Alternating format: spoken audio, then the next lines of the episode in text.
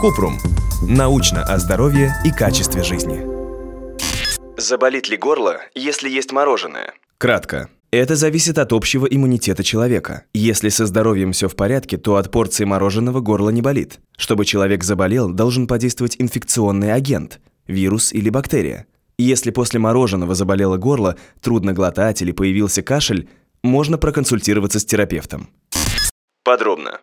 Обычно боль в горле возникает при гриппе, ларингите, простуде, фарингите и ангине. Еще ее вызывают вещества, которые раздражают горло. Сигаретный дым, аллергия или кислота, которая из желудка попадает в пищевод при гастроэзофагиальной рефлюксной болезни. Если не было контакта с людьми, которые болеют ангиной, фарингитом и другими инфекциями дыхательных путей, человек не курит и часто моет руки для профилактики инфекции, то мороженое, скорее всего, не вызовет воспаление в горле. Некоторым людям мороженое и холодные напитки, наоборот, помогают при боли в горле. И врачи даже рекомендуют рассасывать кусочки льда или есть фруктовое мороженое, чтобы облегчить боль в горле. Также облегчить боль в горле можно, если пить теплые напитки и много жидкости, полоскать горло соленой водой, добавлять в чай мед взрослым и детям от одного года, пить безрецептурные обезболивающие, ибупрофен или парацетамол, включать увлажнитель воздуха.